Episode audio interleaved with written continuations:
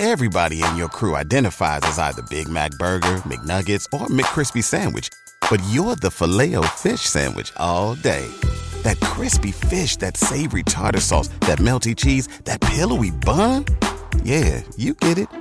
Every time. And if you love the filet of fish, right now you can catch two of the classics you love for just $6. Limited time only. Price and participation may vary. Cannot be combined with any other offer. Single item at regular price. Ba da ba ba ba. The Starlight Lounge presents an evening with the Progressive Box. Adios, old friend. Yeah, I've got no secrets and no regrets. Well, a lot of regrets, but the point is, I've got nothing to hide. Kind of like the way Progressive shows you their competitors' rates. You gotta put it all out there, baby. Excuse me, miss. Does this heart belong to you? Would you like it anyway? Progressive Casualty Insurance Company and affiliates. Comparisons not available in all states or situations. Prices vary based on how you buy. Ah, the copperhead snake. It hisses before attacking.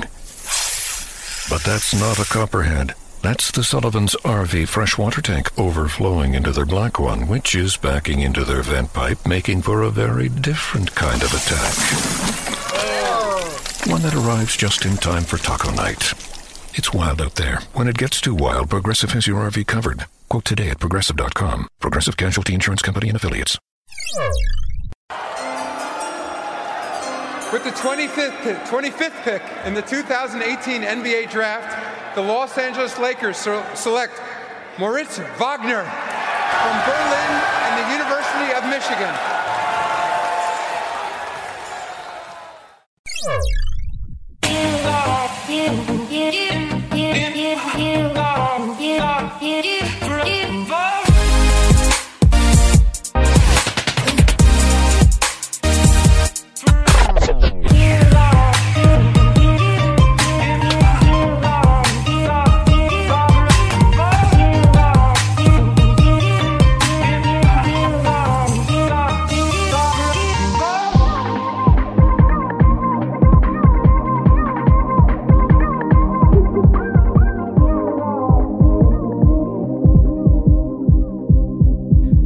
Welcome everybody to the Lakers Legacy Podcast, where Mo's so nice, we're running him back twice, back to back Mo Wagner specials for a good old fashioned twofer.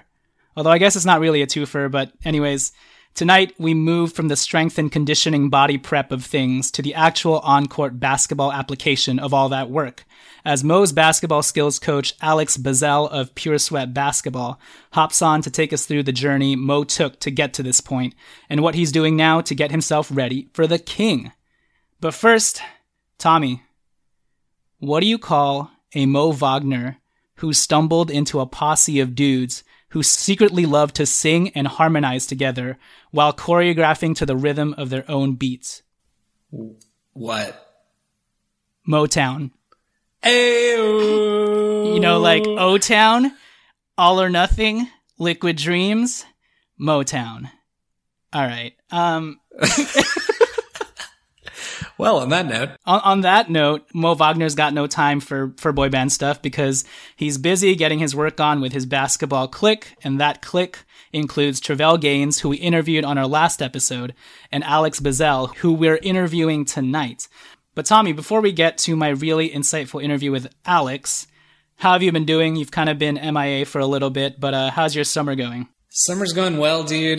This is honestly like I maybe I feel this every summer, and maybe if I actually listened to these podcasts and like the old ones and went back, I would probably say the same thing every time. But I feel like the summer has been dragging, man. Oh my god, I just I can't wait for the games to start and for us to see LeBron in a jersey and for us to see like even like those first few days of practice when they allow the media in and we're just going to get like those clips of what's going on i'm oh my god i'm going to be so lit when that happens dude. And so it's like just waiting for that to happen is has been kind of excruciating but um you know i'm a strong man and i will persevere you should listen to our podcast by the way because we've been helping in that department helping tide you guys over through these summer doldrums. Um, with that said, before we get into some additional Lakers talk and our interview with Alex, as usual, please follow us on Twitter at Lakers Legacy Pod. Please also rate and review us on iTunes because the more you rate and review us, That's how many times LeBron James will mistakenly get Mo and Zoo confused with one another this season and eventually just fuse the two together and call one or both of them the same name Moritza Zuwag. um, so yeah, please please rate and review us on iTunes so we get more of those funny LeBron James mistaking Mo for Zoo and Zoo for Mo and all that jazz. On another note, do you know how easy it is to accidentally spell misspell Mo Wagner as Mo Wanger? he should go by Mo Wanger if you know what I'm saying. Um, but yeah, as I was typing up the outlines for this episode, like I honestly caught myself so many times accidentally writing, "Oh God, that says Wanger." Freudian slip. But Tommy, I ask you now, Mo Wanger or less Wanger for you? More Wanger, please. All right. Anyways, I don't want to debase the value of this episode because honestly, it's a really good one, and um, Alex Bazzell does a great job tonight, just giving us a lot of insight into how the pre-draft process works. You'll learn a lot about the inside stuff that goes behind the pro day, um, going into the combine, and all the chatter behind Mo Wagner leading up to the draft and what other teams were interested in him. And then on the tail end of that, you'll also learn about what they've been working on with Mo this offseason to prepare him for LeBron's arrival in LA. So yeah, Catch our last episode, our Mo Wagner Part 1 episode with Mo's strength and conditioning trainer, Travelle Gaines of Athletic Gaines. As I mentioned in the last episode, that was more of our muscle gains, muscle watch portion. But as you'll notice and as you'll learn with most of these off-season training sessions that players undergo, there's always a strength and conditioning component, and then there's a basketball skills component. So it's cool that we're able to round it out fully with this second part episode featuring Alex Bazzell. Before we get to that though, tonight's non Mo Wagner specific, more general Lakers topic is Tommy, out of the young core, who are you most excited to see make that leap this season? And maybe this is a separate question, but out of that same young core, who do you think will actually have the easiest time making that leap? Um, for me, the person I'm most excited to see take a leap is definitely going to be Lonzo. Um, Mm-hmm. I just think that last year there were so many, and and again, I I don't think I'm like as much of a Lonzo stan as you know you can find on the internet. I do think I am somewhat of a Lonzo stan, so I'll caveat all of all of this with with that fact. But I think Lonzo's last season was just so odd. Um, it's hard for a point guard to you know, transition to the NBA. Um, believe it or not, despite Lonzo's shooting numbers last year among other rookie point guards in terms of shooting efficiency, you know, besides the raw stats, in terms of shooting efficiency, Lonzo was actually one of the better ones.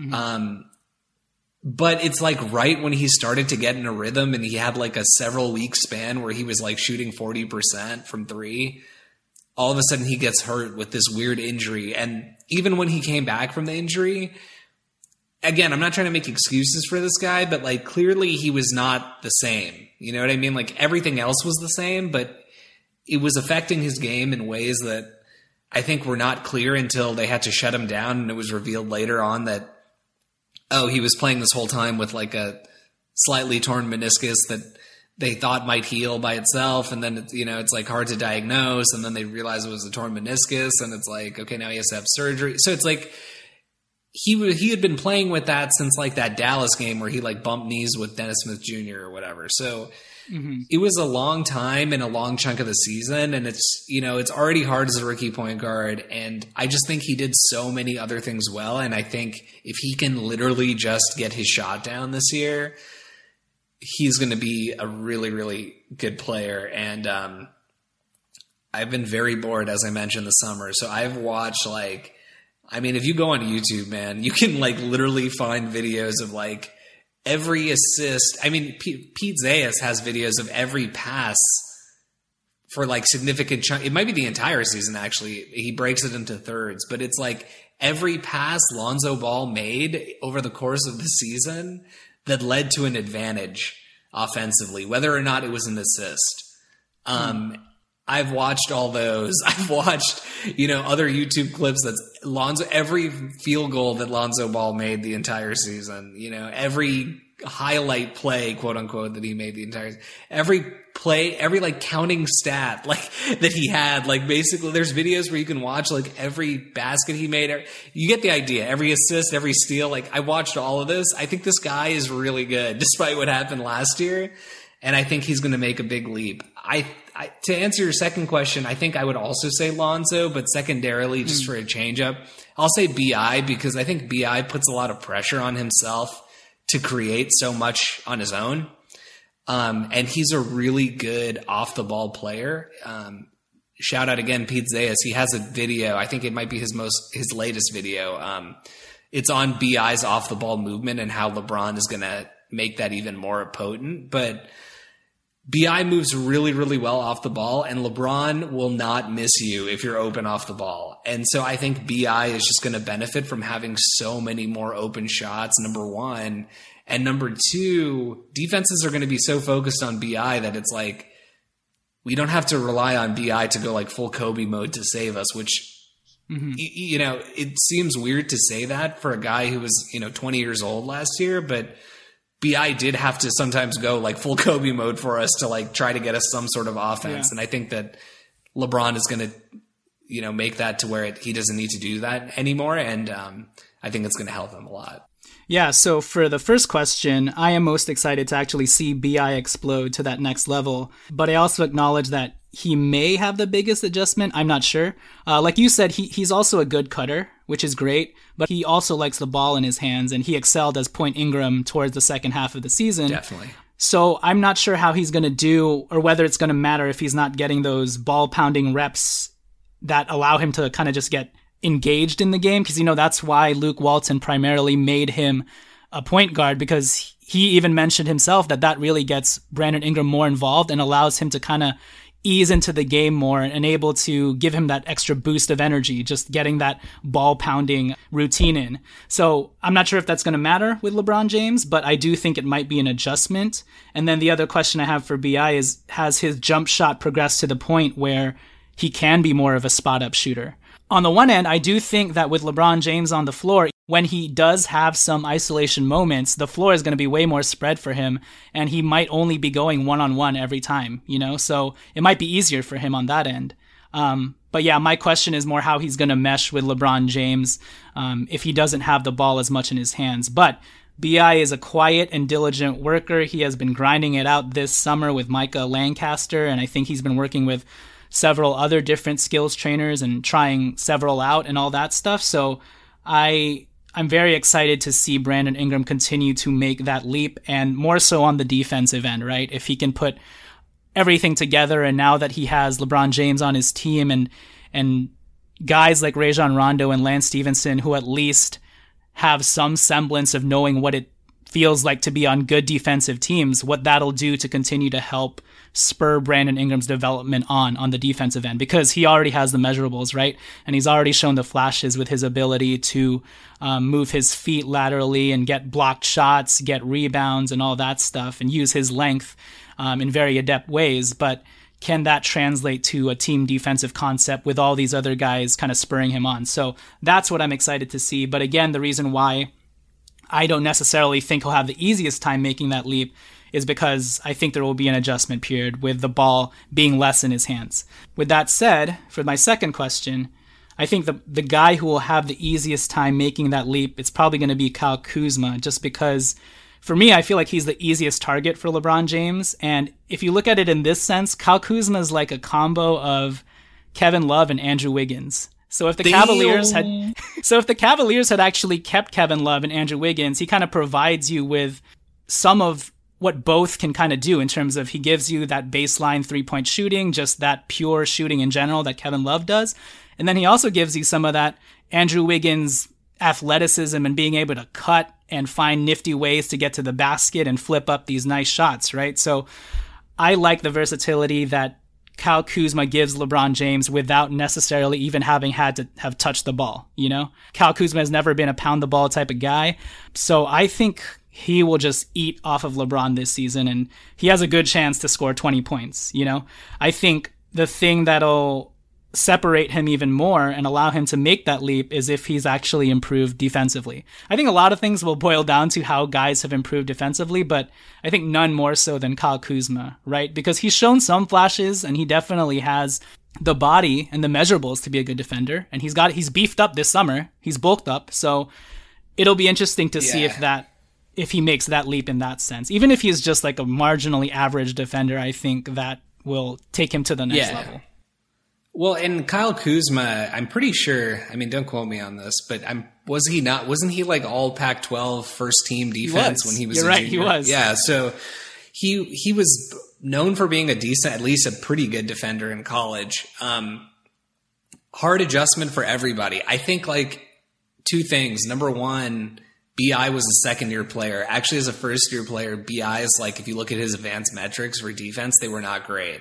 But as a second year player, much much better. Um, and Bi, there's no reason he should be a bad defensive player. It's just when you're a rookie, I think there's an adjustment. And then our other main rookie, Lonzo, was just like a freak of nature defensively. Like none of us saw that coming. I mean, I think we thought he would be okay. I think we thought that he would probably not be as bad as everybody kept saying he was going to be defensively because he had the measurables and quickness, but he was like one of the best point guard defenders in the NBA, like like even beyond rookies. So that kind of made the fact that Kuzma was below average as a defender kind of stand out a little bit more. But like you said, if he's just average, it's going to be a huge improvement. Yeah, and so I also have like a a second answer to this, and to a lesser extent, I do also see Josh Hart potentially benefiting the most. That's if he actually gets the minutes. You know, there's some positional battles going on with KCP, uh, potentially starting out with all the minutes and potentially even just starting in general. And uh, there's that Rich Paul dynamic to all of that. Um, so if Josh Hart is able to beat KCP out and continue to show the promise that he did in summer league and towards the end of last season, I think he's the perfect type of shooting guard next to LeBron James because he also doesn't really need the ball, even though he's shown the propensity to be able to take guys off the dribble, especially this summer league. Um, he's the type of guy who can finish well, he can shoot really well, and he's just that hustle type of guy that you just.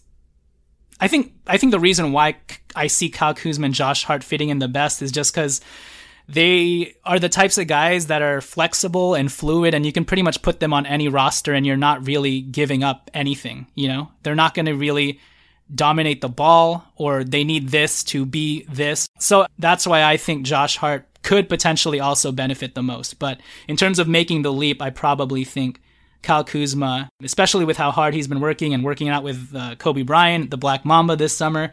Mamba! So before we get to my interview with Alex Bazzell, Tommy, I wanted to get your thoughts on Mo Wagner and what you think his role will be this summer, and if you think that he could actually get some rotation minutes, especially because presumably there will be at least, you know, 20 to 25 minutes at the center spot available. So, one, I wanted to ask you about what you what you think of Mo Wagner, and then two, whether you think he'll be able to crack the rotation. This is Mike from the Almighty Baller Network. It's nice to have a helping hand, especially when it's tax season and that hand is attached to a licensed tax professional. With TurboTax Live, you can talk to real CPAs and EAs on demand who can review your return with you before you file and to make sure you get your maximum refund. They can even check your work line by line so you can be confident it's done right. Who knew confidence and peace of mind could be synonymous with taxes? TurboTax Live with CPAs and EAs on demand. See details at turbotax.com. Let TurboTax Live be your helping hand. Visit turbotax.com today. I think Mo Wagner is a super interesting prospect. Um, in terms of just generally, what do I think of him? I I like the fact, and I'm actually surprised we haven't talked about this before, but I like the fact that the Lakers continue to put their money where their mouth is. You know what I mean? Like you hear all this talk about Pelinka and Magic, like, oh, we want guys who can do all kinds of different things. We want guys who love basketball. We want guys who are competitors and blah, blah, blah, this and that. But then they go out and they actually execute on that. Mo Wagner is a complete lunatic. When he's on the floor, like, he is, dude. He's like, you know, like a seven foot, like, 250 pound version of Sasha Vujacic in, in like a lot of ways. Like he's trying to get under people's skin how many people at the center position do that? You know, I know people at other positions do that, but at the center position, it's so rare that you find something like that. And then not only does he do that, usually when guys do that kind of stuff, they're compensating for something else in their game. Oh, Kenneth Faried is like this crazy rebounder that came out of nowhere and he sprints the floor and gets dunks and does all this acrobatic stuff. Well, be, that's because he can't, literally can't do anything else, like in the half court if you pass him the ball and he plays no defense. So it's like people usually overcompensate with one thing to, to hide their flaws. And the weird thing about Mo Wagner is he's not really that flawed of a player. Like, what doesn't he do? He's a mm-hmm. center who competes super. I mean, at this stage, you can say his defense is not good. Okay, I, that's fair. But he's also a rookie and he needs to get in better shape. But he, I think that can be improved. And it's just crazy to me that there's a guy who competes this hard on defense and just generally competes hard and then also can, you know, step out and hit a three. And also if the three is not available, we'll put the ball on the floor and take it to the basket mm-hmm. as a mm-hmm. seven foot, 250 pound center. Like that kind of skill set is so rare. I mean, you can really count probably on, I don't know, one hand the guys who play this, the center position that can do that. And again, not to say that Mo Wagner is in that caliber of player, but it's a very, very interesting, you know, mesh of skills that he brings to the table. And I don't think the fact that he was a four year college player, right? He was. I, I don't think the fact that he was a four year college player should be used as like a strike against him. I think he has a lot of room to improve. If anything, you saw it last year with Kyle Kuzma, who was a three year college player. Like sometimes these big men get pigeonholed in college and it's just they if they're if they're team players they have to go with what the coach is saying you know Mo Wagner had to be the big man for Michigan. He was the big, probably the biggest, if not one of the biggest players on the court every single night that he went out there. And that's what he had to do. So although you saw like these moves that he has that we saw in the summer league, you saw it in flashes in college he's going to get so much more freedom to utilize those skills in the NBA. Um, to your second question, I don't know, despite all that, if he's going to crack the rotation. I will say Luke Walton has a already proven record of again putting his money where his mouth is. If somebody is playing better, that person is going to play. Mm-hmm. And I frankly don't think like seniority matters with him. I don't think how much money you're making matters with him. If you're playing better, you're going to play. And I think he has to maintain that uh, mentality because that's a part of this culture that we're trying to build. And if you start making exceptions for certain people, then it, it completely the whole thing is going to crumble. Like you know, people always talk about like oh the Spurs with Pop and how he built that culture there, and and how he built that culture there was it doesn't matter if you're you know uh, Stephen Jackson, or I think I can't. I was trying to think of a more obscure player who was a random player, like in the old days Spurs. It doesn't matter if you're Matt Bonner or you're Tim Duncan. If you make a mistake, you're going to get chewed out by um, Gregg Popovich, and I think that's the exact same mentality that Luke is trying to bring. And for that reason, I think it's very possible Mo cracks the rotation.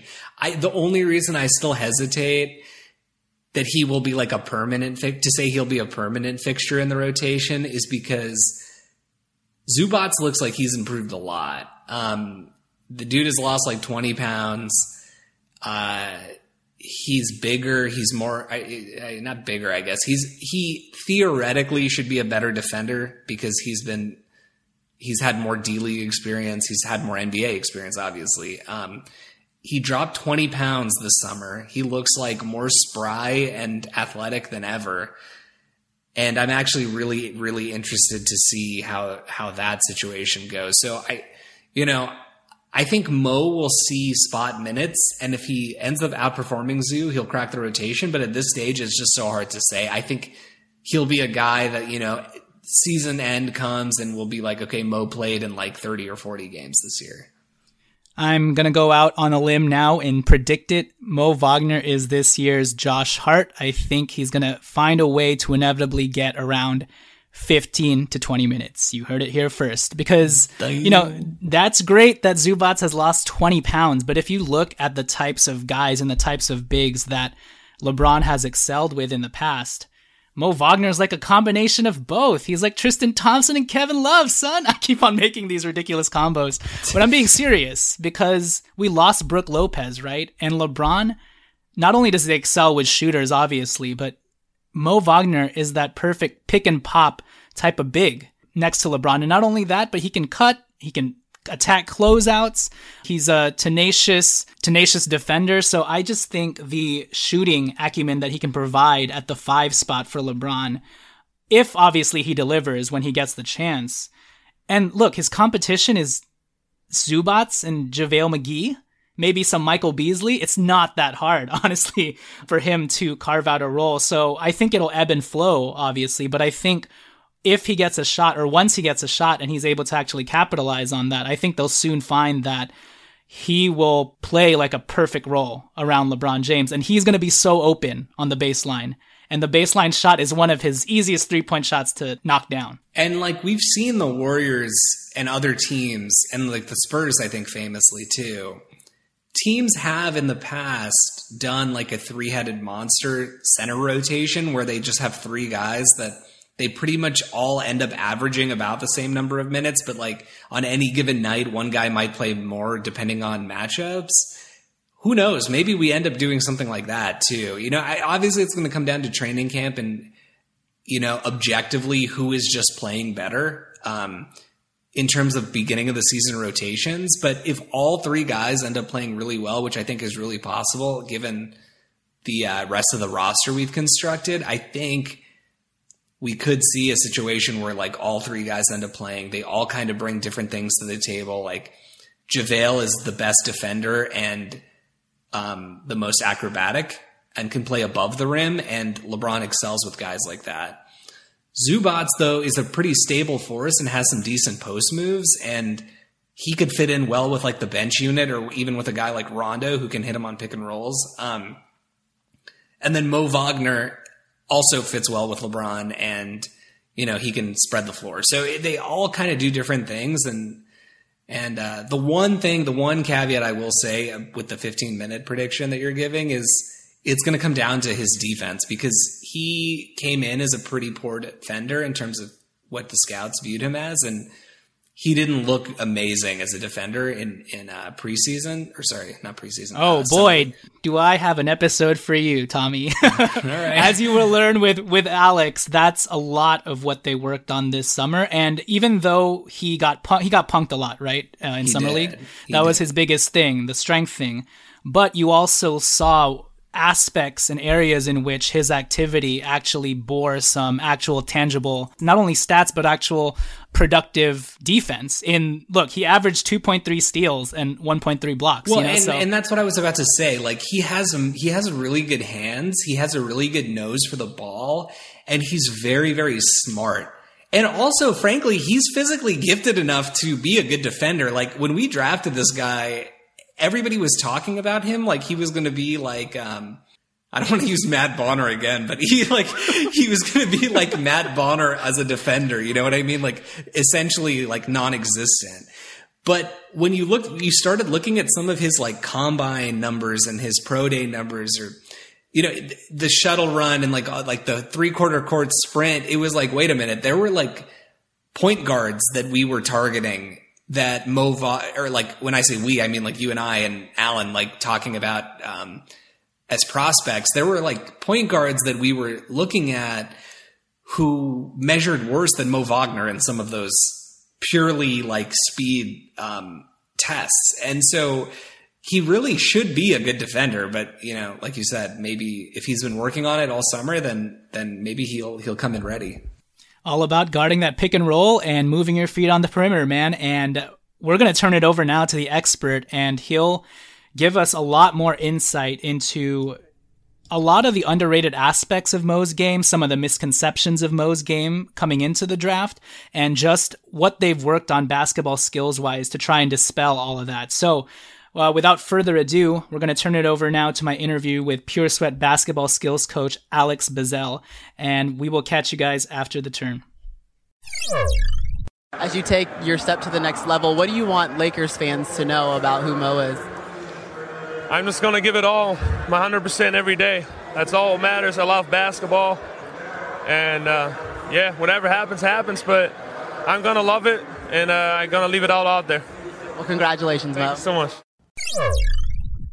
All right, tonight we are pleased to round out our Mo Wagner profile and bring on basketball skills coach Alex Bazzell of Pure Sweat Basketball. He's going to be on with us tonight to talk about his specific work with Mo Wagner regarding his basketball skills and what he worked on pre draft wise and what he's continuing to work on with Mo to round out his game. Uh, Alex, you've been a very busy man this summer, and uh, you, you told me that you currently just moved to LA. How are you doing amidst all of that? Oh man, I love the transition is pretty easy when you don't have to plan for winters at all. So I'm from the Midwest, so I it's like extreme weather out there. We get like two weeks of 75 and then it's either 100 or 30. So this is a nice little change of pace for me. Well, welcome to LA, and I know you're out near the west side near the beach, so that should help alleviate all the hotness and the heat wave that we've gotten this summer. So, you know, in the prior episode, we were able to talk to Travelle Gaines, and I know you've used his facility a lot, Athletic Gaines out in Las Vegas, and he was able to give us some insight into the strength and conditioning prep that Mo went through uh, to prep for the draft and to prepare for the NBA season. So it's kind of great to fully round things out now with the on court component of things, with the uh, baton being passed on to the basketball skills coach, uh, yep. you, who then works specifically with the player to round out his game and perfect the specific basketball skills that they want to hone in on and that you guys think that teams would like them to improve upon. So before we get into the Mo Wagner questions, I guess I wanted to ask you about your own elevator pitch on how you got started with Pure Sweat basketball. We've also talked to Drew Hanlen in the past too, but I'm guessing that you played basketball at some former level, whether that be collegiately or whatnot. So if you want to just give me your quick elevator pitch on, on yourself and how you, how you got to this point. Yeah, so Drew and I actually grew up together in St. Louis. Uh, we had played against each other. He was a year older than me. Um, so he had at the time been training like Bradley Beal, who had, I think, just gotten out at Chaminade. He was a freshman at Florida. Obviously, had David Lee, which are two St. Louis guys. So I was over in Germany actually playing overseas, and I had come home and I worked out with Drew once, and he had mentioned he wanted to kind of start building this this training program, which is you know Pure Sweat, which is now kind of a world renowned training program. And that's kind of how I got into it. I started training like local players and worked up from there. And, um, you know, here we are. That's awesome. So, before you started working with uh, Mo Wagner, when did your relationship with him begin? Did it span as recently as this past summer as he was preparing for the draft, or did it begin a little earlier? Yeah, no. So, you know, I had been working with Roc Nation. They knew they were going to use me as their uh, basketball trainer for pre draft. And uh, they had known fairly early on. Like most of these agents, they know kind of who they're in the door with, who they think they might get. Roc Nation had a strong inclination that they they may be getting Mo. So as soon as that was said, like they gave me a list of five names, and I I really started studying film. So obviously some of the names came to fruition, the others ended up going another way. But um, the good thing is, before Mo got out here, I had watched all his film from the past, mm. you know, three or four years at at Michigan. So I, I knew what kind of player he was. I knew what he needed. I knew what he might struggle with and and what scouts and teams were going to look for to try to expose him with in pre-draft. So once he got to me, um, we hadn't worked together, but I kind of knew his game front and back. So it was a, a very smooth transition. That's awesome. And, and when, when we had Drew on, he kind of detailed out to us how diligently you guys work in terms of the prep planning that goes before you guys even meet with the clients. And that includes, you know, watching all the game tape on him, even watching interviews of the player to get his characteristics and personality. So I think just using that holistic approach on everything is great. So when you were studying Mo's game before meeting him, what aspects of his game stood out to you? What did you think he already had a good fundamental base on? Think of Mo Wagner and you look at his game, you're like, oh, that dude can shoot it. So him being able to shoot with how big he is, and, and a lot of people don't realize. I mean, Mo's every bit of six eleven, and he's wide. He's not one of those thin rails like when Dirk came in the league, how skinny he was. Um, so obviously that's a comparison he gets just because he's German. It's like, oh, he's tall, he's German, dude, he's Dirk. well, right. I mean, not not really, but I can see the comparison. So um, for Mo, it was like, man, this guy has really good footwork. Um, he's really diligent, but it's like, okay, there's a couple flaws that that I see that might get him exposed. Um, some on the defensive end in terms of handling a ball, pick uh, pick and roll situation where he's guarding the point guard coming off or shooting guard coming off. So we worked on that a lot, but it's like all I try to do is just work off his strength. His strength was his shooting ability. So how, how can we play off that, especially in pick and roll situations where that defense is in short or long closeout situations. Now, when you actually first met up with Mo, what were the specific things that Mo or even Roc Nation outlined that they wanted to hone in on? And was there anything else that you saw that you felt like you thought he should specifically work on uh, outside of the things that you've just mentioned? Honestly, there wasn't a huge discussion about, you know, going back and forth about here's what I think, here's what I think. I kind of just presented him with the facts like, hey, here's what here's what it is. Here are your stats that's here's what you're doing over your right shoulder, your left shoulder. Here's your numbers from mid post, pick and roll. So it's like there's not a big sense of oh, this is what I think, this is what I think. You just present them with the facts, you mm-hmm. present them with film, and then we kind of roll from there. Um, and more times than not, it's like the biggest thing, the biggest challenge is figuring out one is this is this player going to buy in? If the player buys in, it's a wrap. Right. It's easy. And Mo is one of those kids is like, hey, I just want to get better. I want to I want to be in the right situation. He wasn't worried about being, you know, because some of the talk was he might go as early as I think 13 or 14 to Washington. His thing was like, I just want to be in the right situation. He literally said, I don't care if I'm early second round. I want to get in the right situation because I, I know if I do, I'm going to handle my business how I should. So the start, it was, it was more so of here's what I think, you know, here's what I know. Um, and Mel was like, cool, let's do it.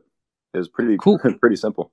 Yeah, that's awesome. So when it came down to NBA draft combine and pro day and all that stuff and prepping Mo Wagner for specific teams and workouts with teams, what was the presiding conversation regarding Mo outside of him potentially maybe going to Washington? Was was there a particular thing that you guys wanted to focus in on to prove to teams or like dispel any misconceptions of his game? What, what was the yeah, the presiding perspective on Mo coming into the draft that you guys felt most teams had and that you guys tried to dispel? So honestly, the like the whole pre-draft process is it's very strange.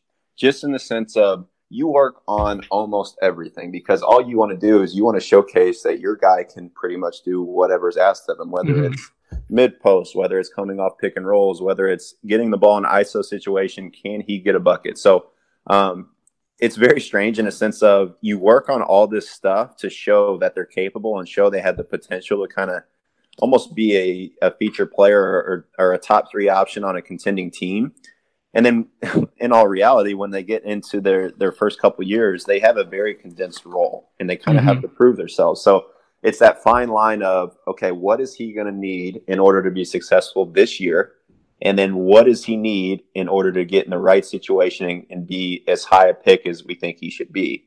Um, so all of that is is very it's it's a it's a constant back and forth battle but um, we kind of knew that a lot of teams were going to try to expose mo off pick and rolls. Mm-hmm. um, the easy thing for me is i was a point guard that that played overseas. Obviously there's a lot more talented quicker guys that he's going to go against, but I could give him somewhat of a realistic look of, okay, I'm coming off a ball screen full speed. You got to contain me.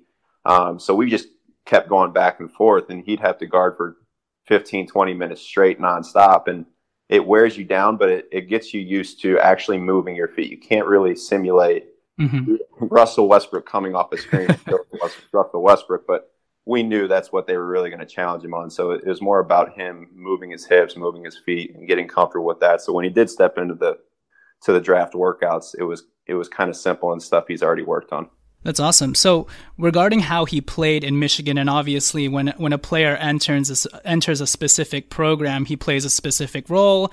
And regarding the type of offense they play and, and the type of role they want him to play, were there certain aspects of Mo's game that he wanted to showcase or highlight more when it came to you know the next level regarding the NBA that maybe NBA scouts haven't necessarily seen if they just focused in on Michigan game tape, or do you think his his career in Michigan was was a bit of a microcosm of everything he can do?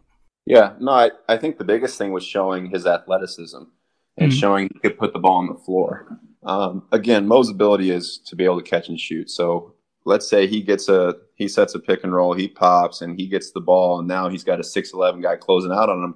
We want to show he has that ability to rip he gets cut off, he can change direction, he can make a play, he can finish at the rim, above the rim. So I think that's kind of what stood out to most people is we worked on a lot of mid posts where he was able to do little fadeaways. Like even we did the one foot Dirk fadeaway. We're like, well, shoot, he's going to be compared to Dirk. Let's just do a Dirk move. And they're like, right. oh wow, this guy's Dirk. you know, like he's not.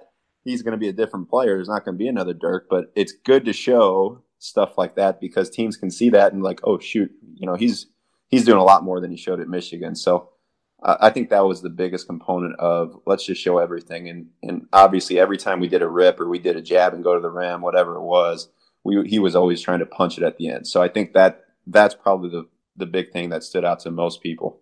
Hey, this is Brian from the Almighty Baller Podcast Network, here to talk about keeps. So there's just no two ways to say it. Losing hair is awful. Nobody wants to go through it, and two out of three guys are going to experience hair loss by the time they're 35.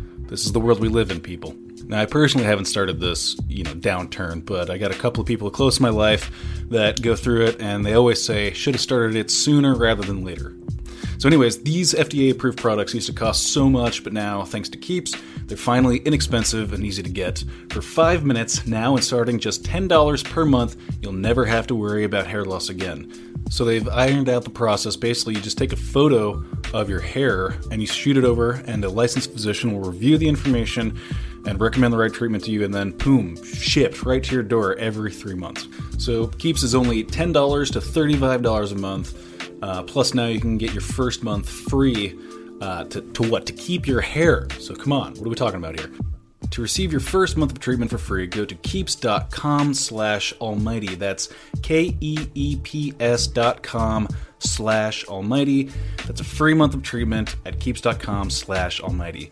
Keeps hair today, hair tomorrow.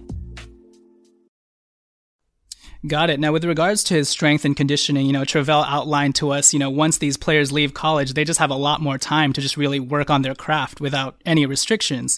So, did he really try and focus on getting stronger while maintaining the ability to, you know, stay lean so that he can maintain his fluidity and agility to be able to contain guards on the perimeter and stuff like that. And, and, what went into just him increasing his athleticism. And I guess this goes into the larger question of when it came down to showcase all of those things, how did the pro day go? And obviously he kind of killed it in the draft combine with regards to measurements and shuttle run and whatnot. But if you could just give me an overview of just like how the strength and conditioning plays into what you do and then and then on the other side of that what people were saying when when Mo kind of put it all together.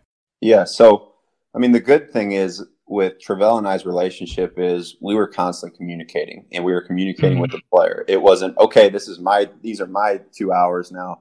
Good luck with your two hours type thing. It's like okay, let's listen to the player's body.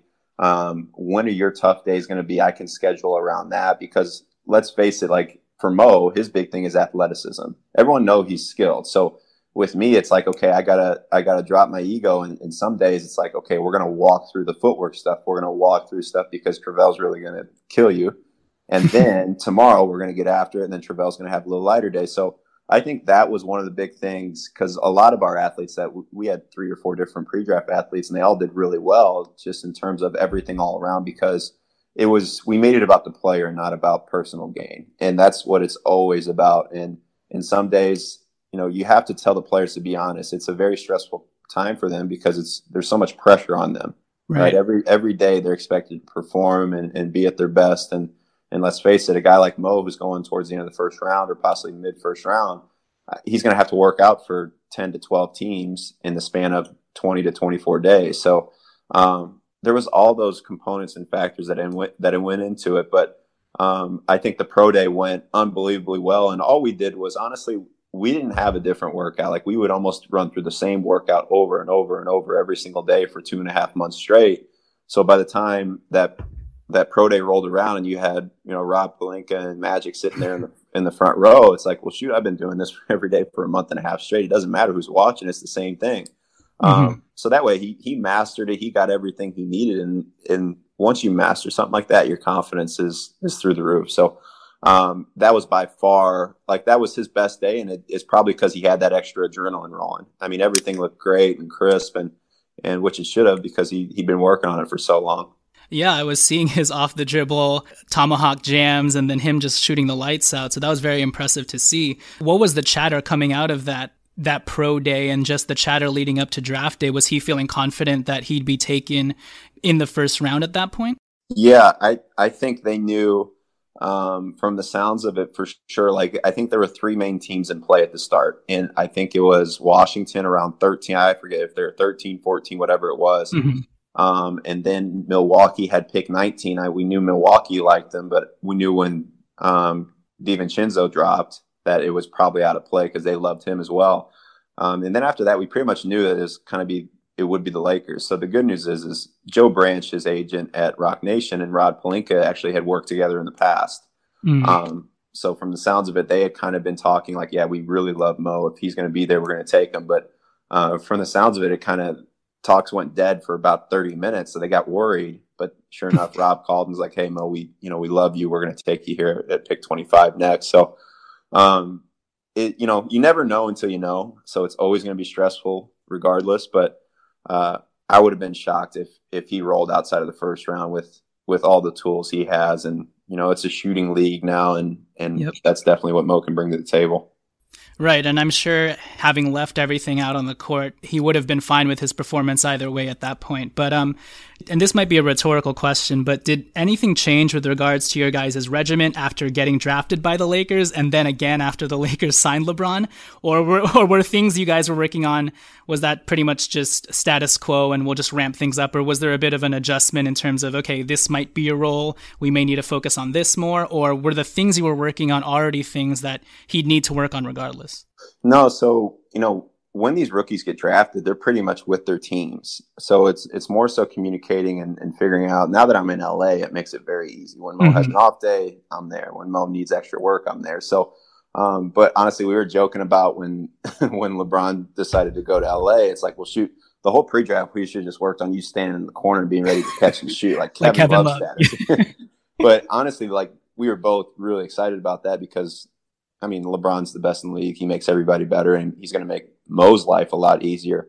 Um, and it's a guy he can definitely learn and pick his pick his brain from. So, you know, when that happened, obviously, once we get closer to the season, like I said, like the odds on Mo getting a ton of, hey, we're going to roll you the ball and get everyone out of the way, it's slim to none.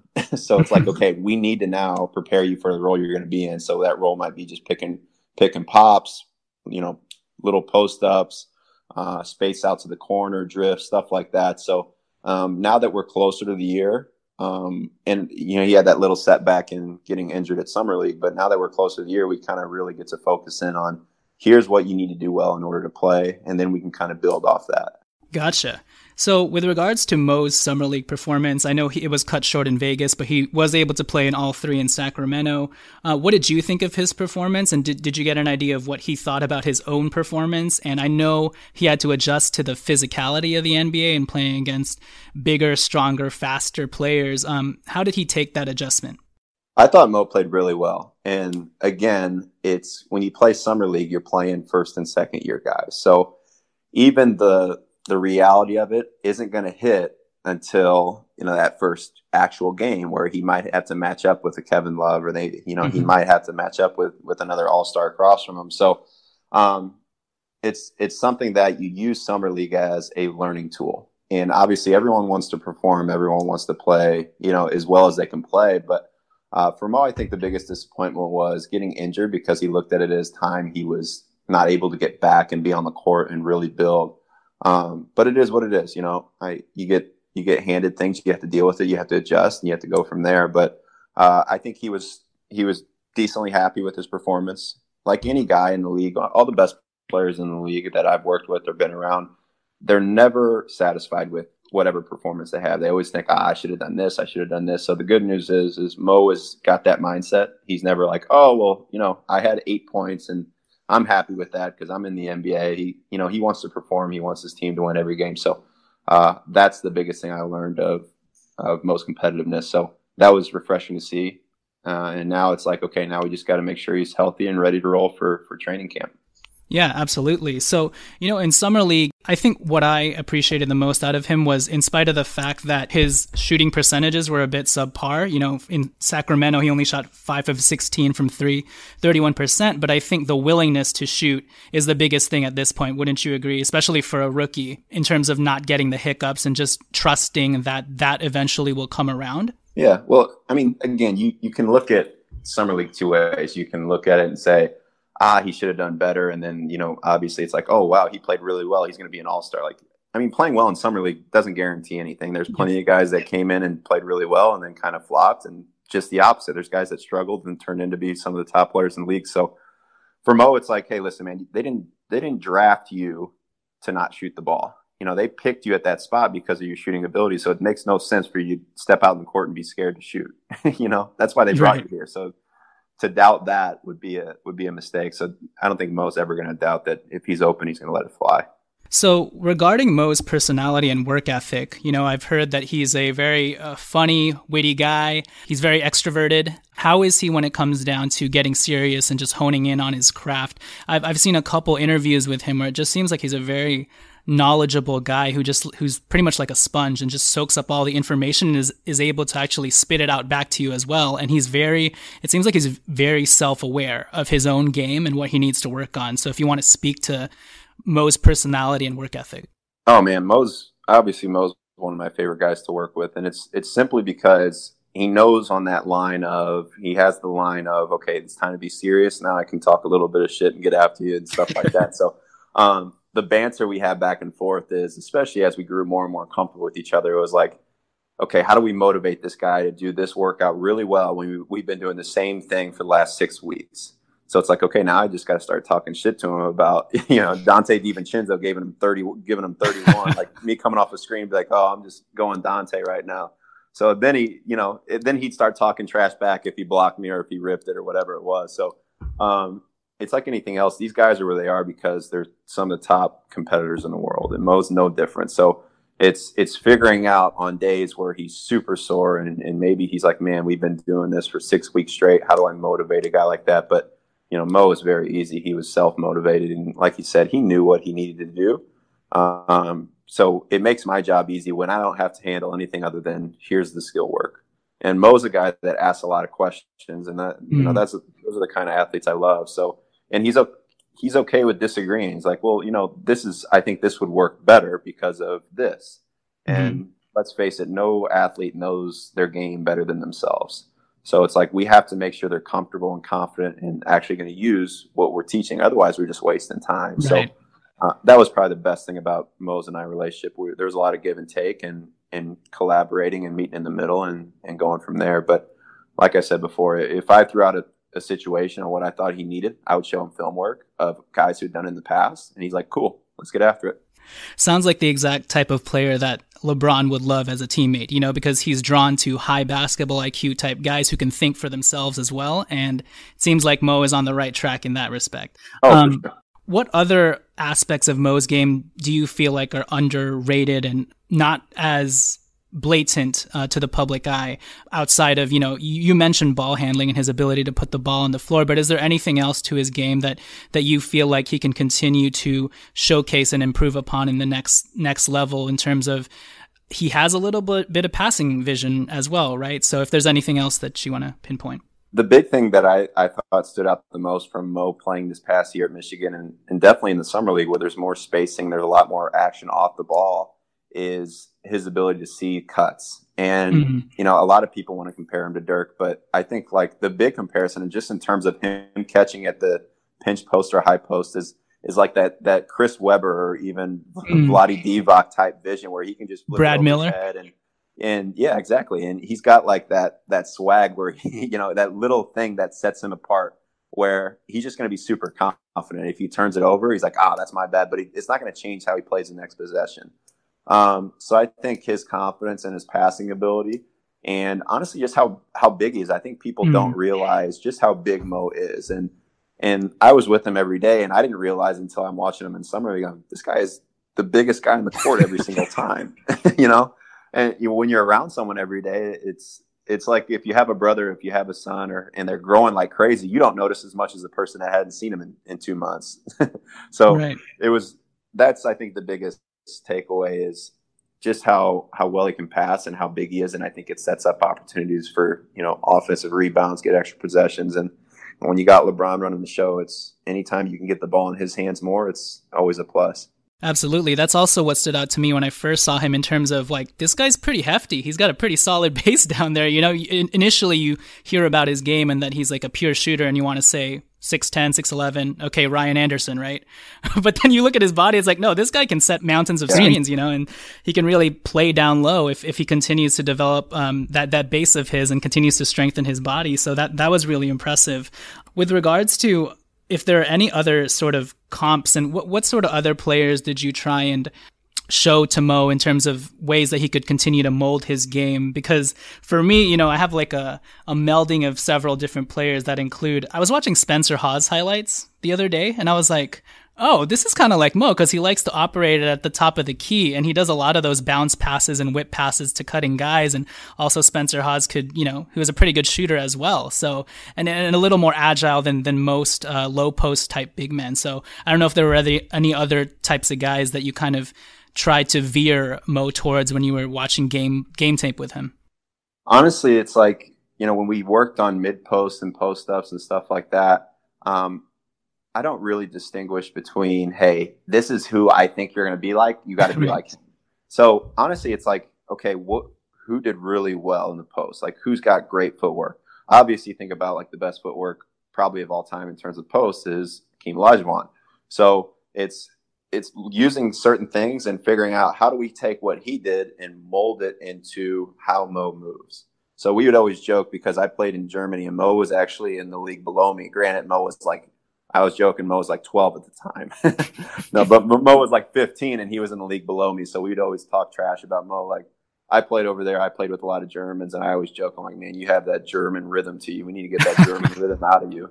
So, and we need to give you more American type rhythm in your game. So it was, you know, a lot of different stuff from the mid post, like fadeaway, shimmies, like, so Chris Bosh, we watched a lot in terms of face up mm. because he's very good with changing pace and changing angles. Um, same thing like Kevin Love when he was at Minnesota. We he's got a very similar type body. You know, people yeah. forget how Kevin Love used to be definitely a lot heavier than he is now. Um, and like bigger. So he, and he used to put people in the post, and Mo's kind of got that same type body. Um, so it's just figuring out different guys and, and figuring out ways to work on his footwork and show. At the end of the day, it's like, hey, here's how you do the footwork. Here's Chris Chris Bosh doing it. Granted, he's six eleven, same size. He's probably got a little bit quicker step, but the rhythm is no different. Like you, you shouldn't make an excuse on I don't have the rhythm just because he's quicker and can jump higher. You know, right. rhythm has nothing to do with those two. So um, just in that sense, it's it's very easy to to find guys and do what they do well, and then try to translate it to Mo's game. Now, I don't want to place any high expectations over him or anything like that, but you know, when I first saw his shooting mechanics, it did remind me of Kevin Love. It just the, the stance, like the the yep. two step hop into it, where everything is kind of parallel to each other from the legs to it, it just reminded me of Kevin Love. But if Mo continues down the trajectory his he's been down and continues to work as hard as he has been, how good of a shooter can this guy be in the next level?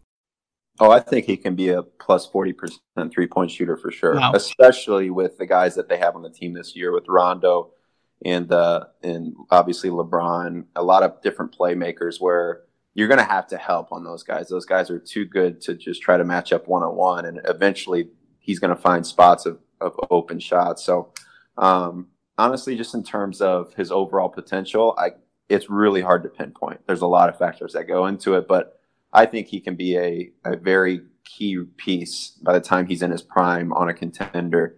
Now, you know, that may be short selling him. That may be, you know, cutting him a little bit lower than what he thinks he's able to. But for me, it's like, it's not really on the coaches can pick anybody top five or anyone number one pick. It, it's, it's very clear on how does his game translate to his system and then how does his confidence grow within that? I mean, it's a, it's a confidence game. So if Mo gets out into a good start and plays really well, and you know keep things keep rolling, then who knows? He could be an all star. I, I, don't know. He's he's got all the tools. So now it's just figuring out how he's going to do against you know when the real lights turn on. and that's kind of that's kind of up to Mo, and it's up to the coaches to put him in the right spot. So I'm not going to put a ceiling on Mo. I, I think he's he's got a very very high one, and and you know we'll see what happens.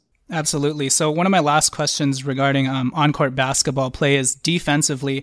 Outside of the work that you've done with him perimeter-wise and just trying to contain guards off screens and whatnot, how how do you view him in terms of rim protection? Do you think he'll ever be that sort of player, or do you think he's able to make up with that with just how active he is and how high his motor is at all times in terms of diving on the floor and scrambling for loose balls and contesting every shot in his vicinity? No, I think you hit the nail on the head in terms of just his energy level. I mean, there's a lot of guys that you know can touch the top of the backboard, but they get 0.5 blocks per game. It's like, why is that? well, they're just not active. They're not. They don't want it enough. And I think Mo's thing is what's going to set him apart is his IQ so high is he's going to always put himself in the right positions. And defense is more about position defense than it is about oh let me just go jump and try to block this guy. I mean, everyone's athletic. You, you're not going to just stop Russell Westbrook regardless. You just got to make it tough on him. And I think Mo is learning the verticality and, and being in the right spots and it's very different from college because you have the defensive three second rule. So it's it's learning the two nine, how to two nine, and, and how to drop backside, and and maybe how to hold a little bit longer on on a show on a ball screen. So it's all those little things that Mo is going to pick up really quick because of how smart he is, and then it's after that it's just like you know let your energy do the work. Absolutely. So my last question to you today, and thank you again for hopping on with us, is your outlook on this LeBron James led Lakers team and just the potential that Mo has, especially on a team where the center position is kind of up for grabs, you know, and it's all about versatility these days and just kind of what the Lakers want to do this season in terms of, hey, we're going to play small ball. We're going to need versatile guys who can do more than one thing. And obviously, shooting helps that tremendously. And probably on this team, Mo's Mo's probably, if he gets a shot and is able to show out, one of the best shooters already on the team.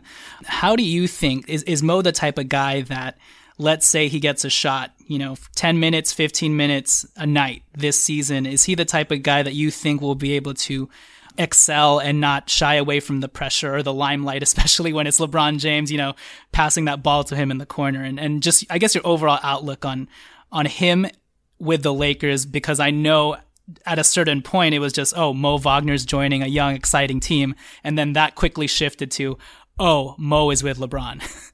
yeah, no, I think, I think Mo, you know, if he gets a shot, I think he's going to do really well. You know, I have all the confidence in the world in Mo. And um, he's the type of guy that he looked at LeBron getting traded there and all these other vets getting traded there as, hey, man, this is, this is even a better opportunity of what I was drafted in.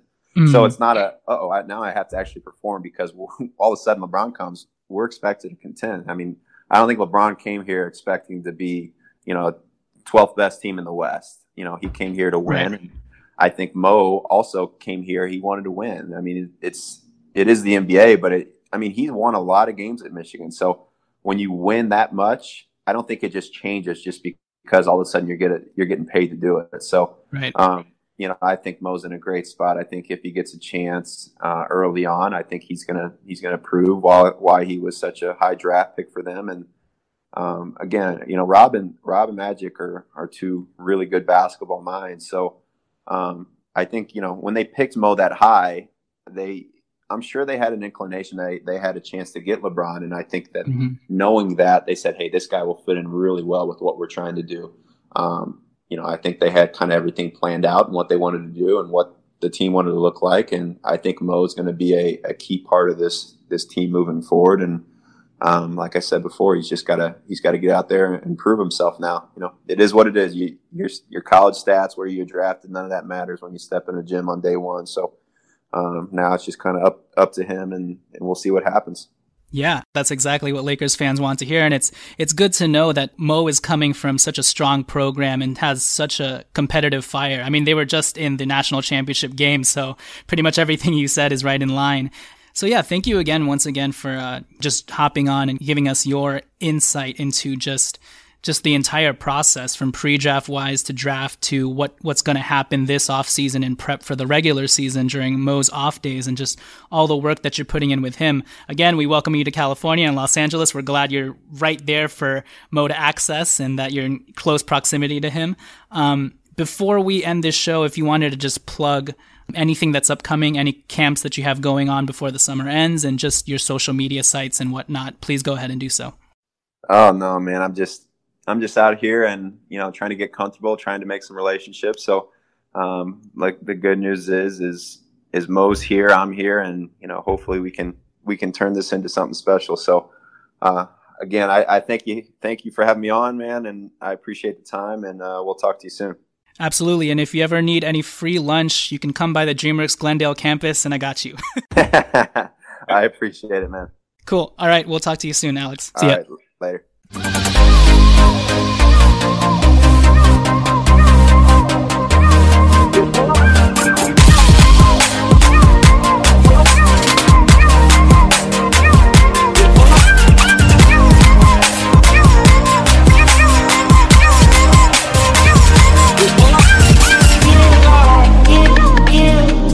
Let's say you just bought a house.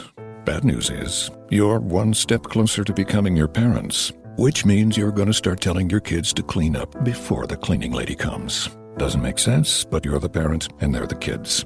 You're going to start telling them that now, too. Good news is, it's easy to bundle home and auto through Progressive and save on your car insurance. And there's your opening to remind them who pays the bills around here. Progressive Casualty Insurance Company affiliates and other insurers. Discount not available in all states or situations. This is what Flo from Progressive sounds like in one of our many hilarious commercials. Hi, did you know that you can get a quote on your motorcycle insurance in under three minutes at progressive.com? And did you know that saying hi makes even bad news sound good? Hi, you have high cholesterol. Hi, you're fine. And this is what that same commercial sounds like on your motorcycle. Hi, there's no more cake. Even our commercials sound better on a bike. And with basic policy starting at $75 a year, Progressive helps keep you on yours. Quote today at progressive.com. Progressive Casualty Insurance Company and affiliates. Annual premium for basic liability policy not available in all states.